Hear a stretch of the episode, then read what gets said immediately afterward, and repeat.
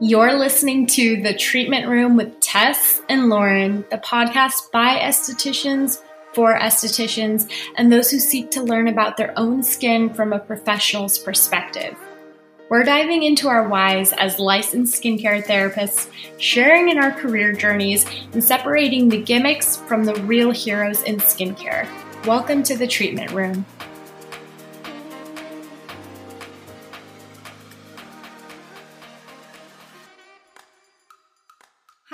This is Tess. Welcome back to the treatment room. So, today I am doing a solo episode and I want to focus on acne because it is something I have struggled with, and I think it's something a lot of us struggle with. And it is a condition that when I see certain clients, I can tell it weighs so heavily on their hearts.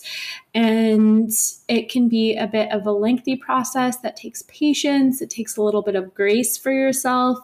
I think it under it takes some cooperation with your esthetician and an eagerness to kind of, you know, take responsibility into your own hands and do the proper things at home for yourself. But it is a condition I feel like I am managing fairly well at the moment. I am breakout free as of today, and it's a really good, rare feeling. If you struggle with breakouts, sometimes like the days that you don't struggle with acne are so few and far between. And acne has been something for me that came about later in life, I was always that lucky kid who just never had breakouts from middle school through even a little bit past college. So it was really foreign to me when I started breaking out in my mid 20s. Ironically, around the time I was thinking about enrolling in esthetician school, and I had actually gone on vacation with a bunch of girlfriends. I had met up with Lauren in Palm Springs, and this was the first time I can remember like actually having problems with my skin. And it was like these inflamed little papules a lot of redness like a, a heat like a hot hot almost itchy rash and a bunch of breakouts all around my cheeks and jawline. Likely it was, you know, caused by the extreme heat and conditions and not properly taking care of my skin. So, this was the first time I can remember starting to struggle with acne. And I just remember not wanting to take pictures with anyone, not liking how my makeup like laid down because I had so much texture. And that was really something new for me. And again, this was about the time I was starting esthetician school.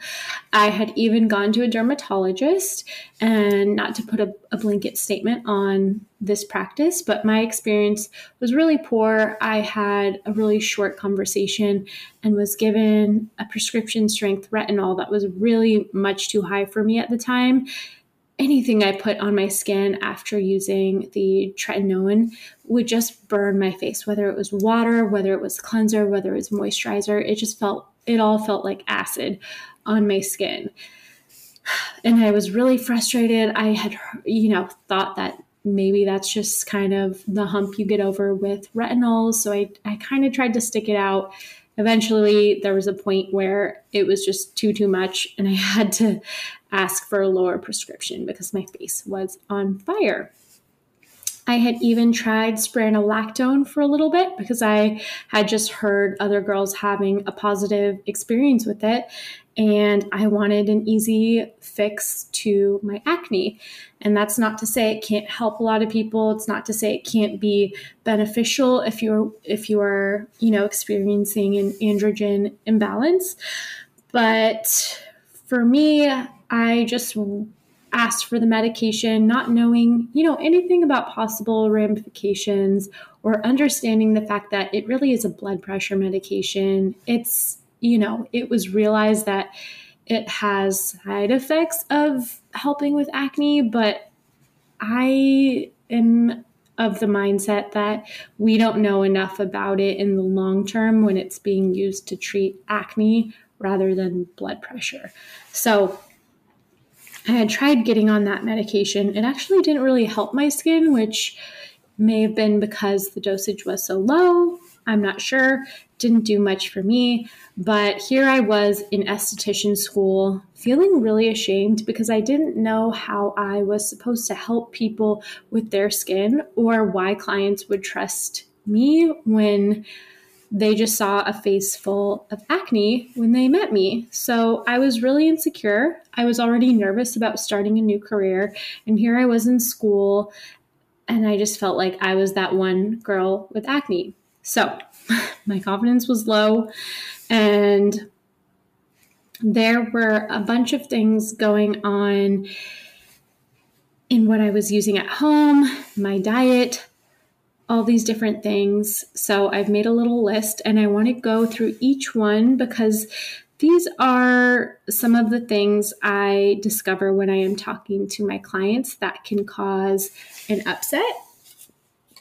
So I will just go through this list and I really hope this helps somebody on some level. And I want to reiterate if you're an esthetician who struggled with acne, it really gives you such empathy into your future clients who may be going through it. It's, I think it's a really great thing to have a personal story attached to why you, you are in skincare. I think it makes it that much more meaningful. So just know that it doesn't make you any less credible.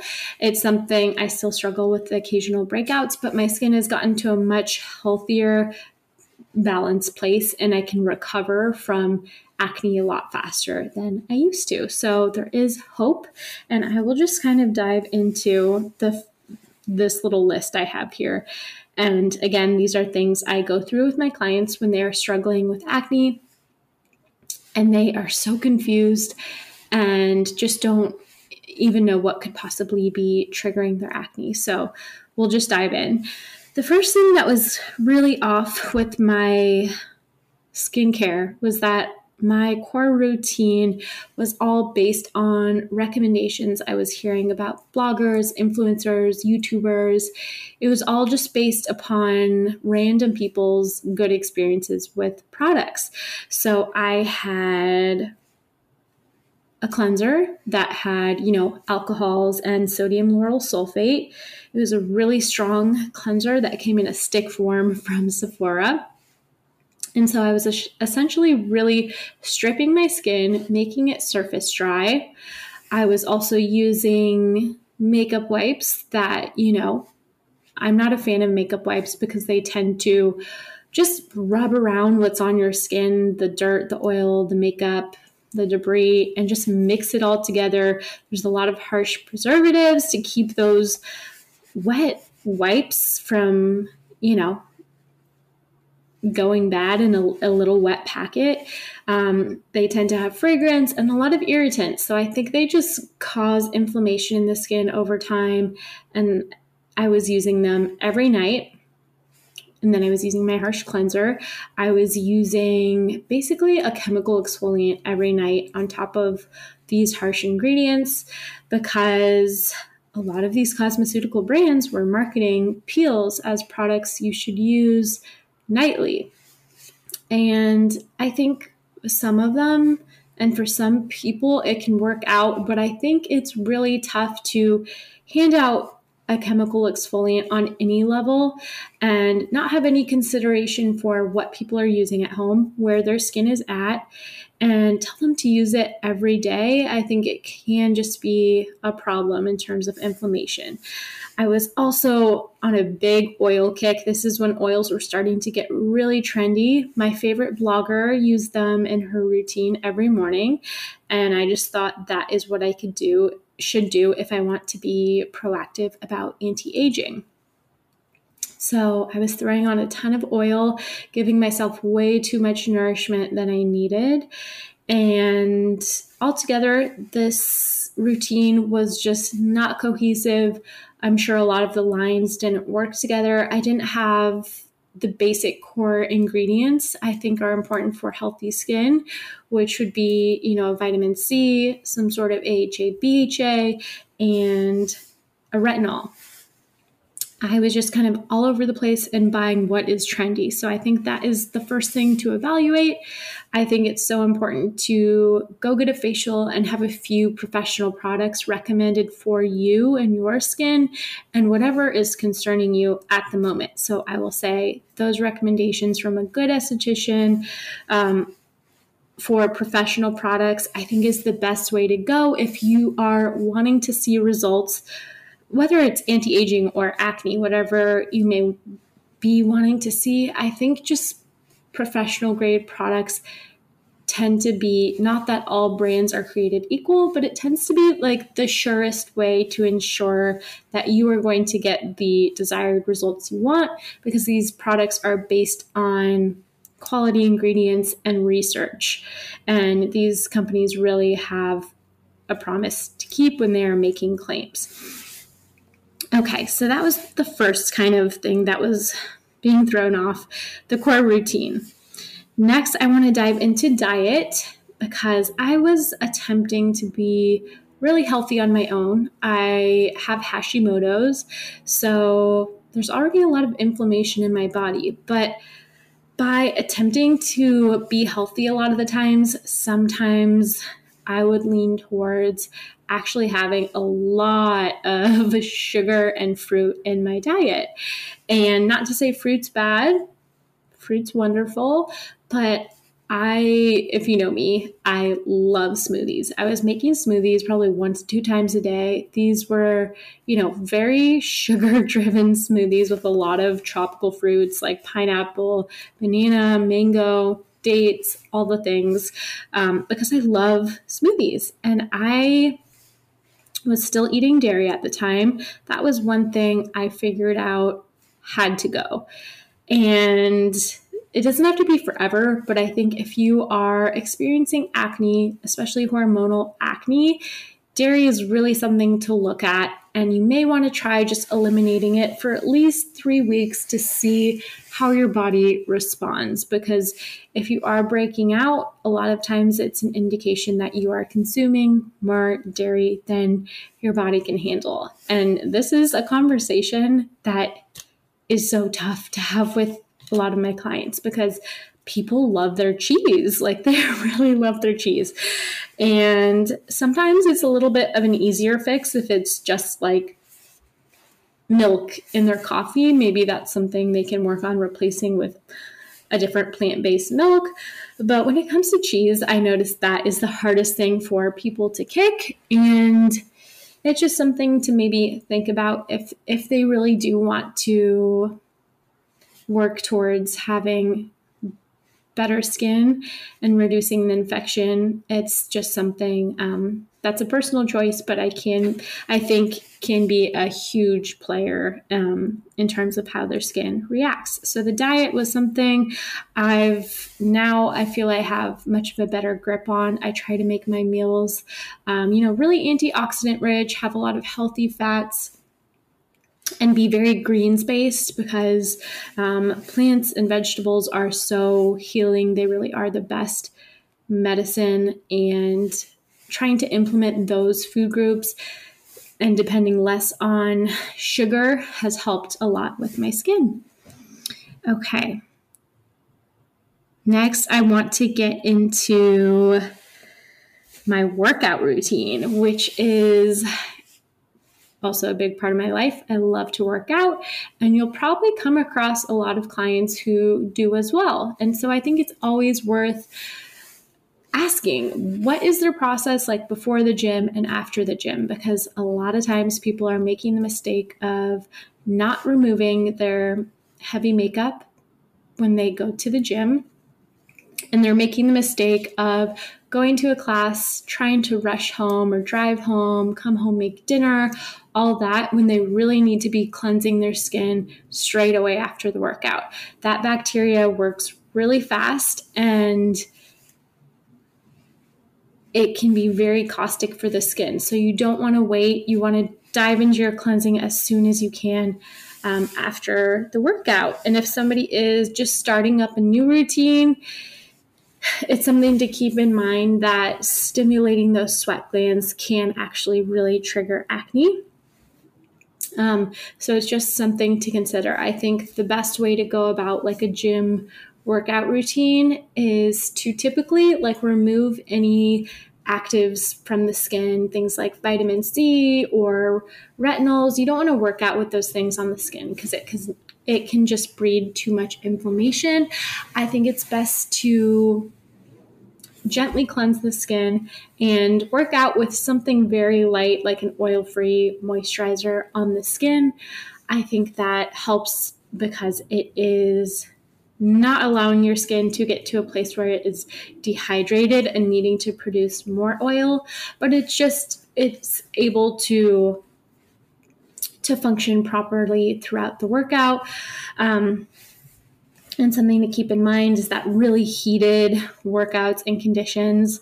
I love a hot yoga class, but it's just good to remember that those can have an effect on the skin, and you want to just try to keep your skin cool. Um, so if that means like rinsing with cold water immediately after, um, applying a little cool towel throughout the workout, that can help. Using the fan on the machine, a bunch of things to consider, but really good to just make sure you're cleansing properly after the workout. Using something like benzoyl peroxide to kill bacteria after workout, also not a bad idea if your skin can tolerate it. So, some other things I want to mention is let's get into like laundry detergents and dryer sheets because I notice a lot of times when I see a certain type of inflamed acne, I ask what type of laundry detergents my clients use. A lot of times it is Tide Pods.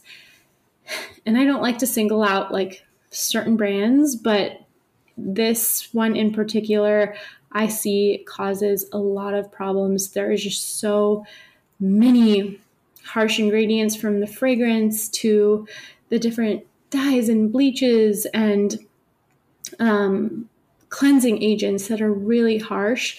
When these are on your towels, your pillowcases, your sheets, over time, it can just be aggravating. And a lot of times people say, like, I've used this since I was little why would it be causing a, a problem now for me? And that is because I believe inflammation really is silent and it develops over time. It doesn't, you know, develop overnight unless you're having an allergic reaction. But it tends to just occur slowly over time. And eventually your body gets to a point where it doesn't tolerate it anymore. So I would be really careful in the detergent you choose. I would say look for a free and clear option, whether that's at Target or Whole Foods, Trader Joe's. I think the simpler the better when it comes to your laundry products. Same goes for dryer sheets. They tend to have a lye on them that's like a really fatty um, agent and it just creates a residue on the skin that can be really really clogging so i don't recommend dryer sheets. I would say wool those little wool balls are your best alternative although i don't use anything and my clothes are totally fine. Okay so those are some of the things related to laundry. Um, next i want to talk about moisturizer because i think this is really important for people dealing with acne. And a lot of times, skin can tolerate a moisturizer that has some lighter oils like squalene or jojoba. But I think sometimes just going with an oil free option that has a lot of anti inflammatories to really feed the skin and help it repair those tissues is the best option. The hydrator from Dermaplus is my absolute favorite if you are acne prone and looking for moisturizer. You can message me on Instagram and I can tell you more, but I think it's really fantastic because you do need to use a moisturizer no matter who you are. I know sometimes people think if you're super oily, why would you use a product like that. And that is because your skin still needs water, it still needs those nutrients to feed the, the cells, keep the skin healthy, but you don't want to overnourish with a ton of oils. Again, oils are something I think that should be reserved for a little bit of like a treatment. And if you are super acneic, I just wouldn't even go there. I think for, you know, normal skin, you can use an oil a couple times a week. Do a little bit of facial massage with it. That is wonderful. And I am the biggest fan of facial massage. If you're acne prone, it can be too stimulating to do too much facial massage. So remember that. But I think oils are something that has they have become so so trendy in the past couple years and people don't realize how many products they're using with oils from a cleansing cleansing balm to um, you know different leave-on products that they use on their face whether it's a serum just a plain oil a moisturizer with heavier comedogenic oils in there um, a makeup setting spray. What else makeup itself, the list really goes on. So, just evaluating the oils in your routine, I think, is really important. And that leads me to my next topic, which is makeup. And makeup is definitely something where companies like to use a lot of times oils or ingredients like dimethicone that make the product really silky smooth products like a primer are going to kind of occlude the skin and leave that, you know, that silky barrier that almost makes it feel like your skin is completely one texture and super smooth. The problem with ingredients like dimethicone and silicone sometimes is that they really trap everything in. So that can be just a breeding ground for more bacteria and more oils to accumulate under the surface of the skin. So I think makeup is something people really need to start evaluating. If you're spending all this money on your skincare, why use makeup that is going to do a lot of damage to the skin? And uh, it's just tough because makeup and cosmetics has become, you know, such an exploding industry and I love makeup. Like my whole journey on YouTube started with makeup. I loved makeup videos. I loved watching the application. I love learning about new products. I'm a makeup junkie, so I get it, but really thinking more about the makeup I'm using has um, been really transformative in terms of my skin. So now I tend to use makeup that is oil free and labeled non comedogenic. I know this term can be a little tricky, it's not black and white, and it's more of a sliding scale in terms of how pore clogging a product may be, but still, I think non comedogenic products tend to be a bit better for the skin. My favorite option, I think a lot of you may know, that I believe is mineral makeup. Mineral makeup is something I've talked about on my Instagram as well as my YouTube. So I have a full post dedicated to my mineral makeup routine on YouTube and the products I really, really love. I understand the hesitation towards mineral makeup because I've had some weird experiences myself, especially when your skin can be on the dry side. I used to try to use the powder options of mineral makeup and they just didn't look the best on me. I I think they can be really beautiful in some, but for some people they might want a liquid formula option of mineral makeup, but that is just a type of product that actually has benefits for the skin. It's actually really healing, and some estheticians even use it in their facials as kind of an extension of the facial. So it can be a really wonderful healing thing. And I think it's nice to know I can put on makeup and not think, oh, this is damaging my skin. So that is just an option if you are wanting to think about your makeup routine in more depth and start to think about little things that you are doing in your routine that may have an effect on the skin. On this note, I wanted to touch on makeup brushes because I think that is equally important. And I know sponges have become really, really popular as of late, and they are something a lot of people are using in their routines because they provide a really beautiful, seamless coverage, a really satin like application. It's so natural. And I I agree. Like I love the effect of a wet sponge when used with makeup. But sponges harbor a lot of bacteria, and that is one reason I am just not a fan. I think they're really hard to get completely clean, as I'm sure a lot of you have realized if you've tried to clean your makeup sponge. Like it gets a little bit of this stuff off, but that bacteria that you can't see is really in there. And a sponge is just, it tends to sit kind of damp and wet. So I think makeup brushes are a little bit of a better option because they are non porous. And I attempt to clean my brushes like every, I'd say like every couple uses, I will clean them because you have to remember every time you are touching the product, putting it back on your skin, going back in, you're just smearing the products all around, mixing all of that bacteria. So, over time, of course, it can have an effect on the skin. So, always clean your makeup brushes.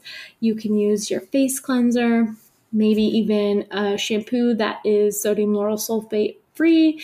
I think the less fragrance, the better but you want to make sure to clean your brushes as well as you can. And I would store them in an airtight container, something that prevents them from being exposed to all that airborne bacteria. And I just wanted to mention this because I know a lot of times people just will keep them out in a cup or keep them in their bathroom where, you know, there's bacteria from your toilet traveling to your makeup brushes. It's just not a great recipe. So, those are a couple things I think are important to pay attention to. Of course, you want to change your pillowcases frequently, I'd say every couple days, just to make sure because you're lying your face down on that pillow every night. And again, new bacteria on your skin every night.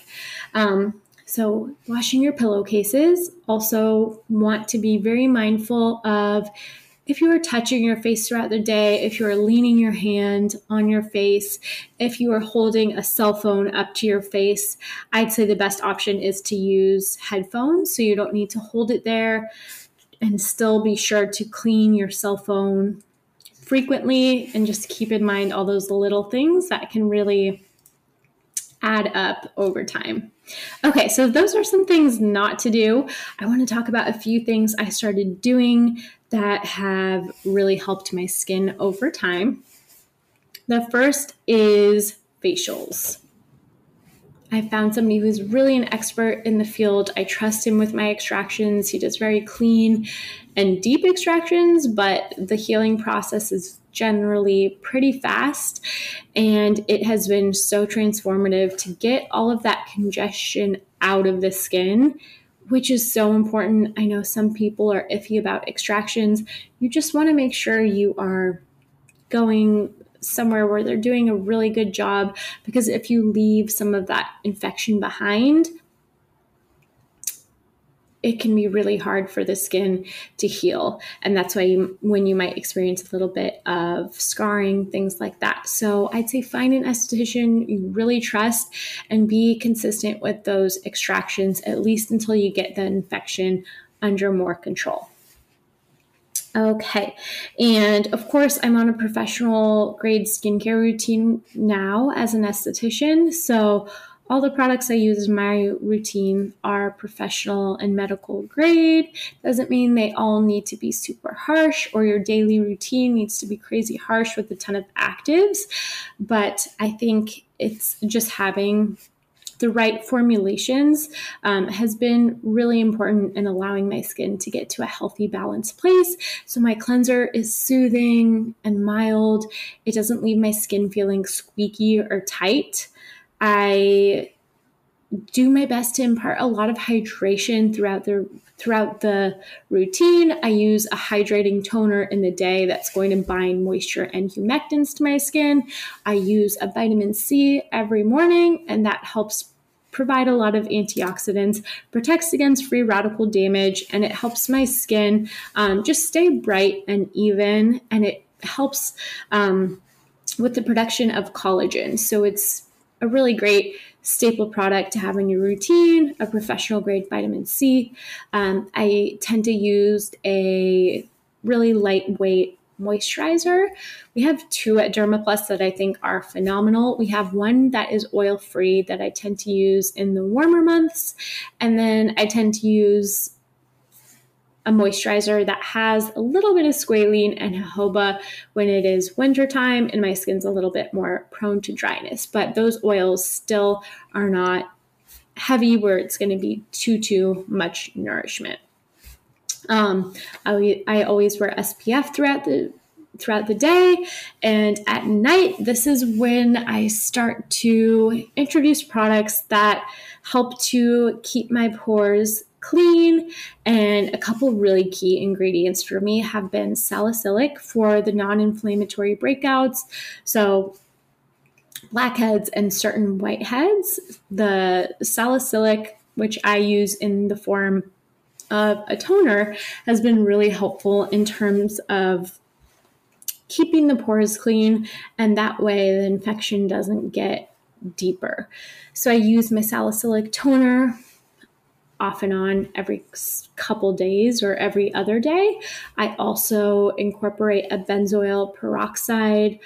Um, it's kind of like a little serum, and there's so many ways to use benzoyl. For me, the best type I found is a leave on product. In this way, it's able to penetrate deep enough into the skin where the oxygen can actually kill that bacteria because bacteria tends to be what drives my acne and it works really fast, which is why you want to treat it with benzoyl consistently. Um, and using that benzoyl to kind of um, exfoliate the surface layer also helps my retinoids to penetrate a little bit deeper. And the retinoids, which I use a prescription form, I know that can be controversial.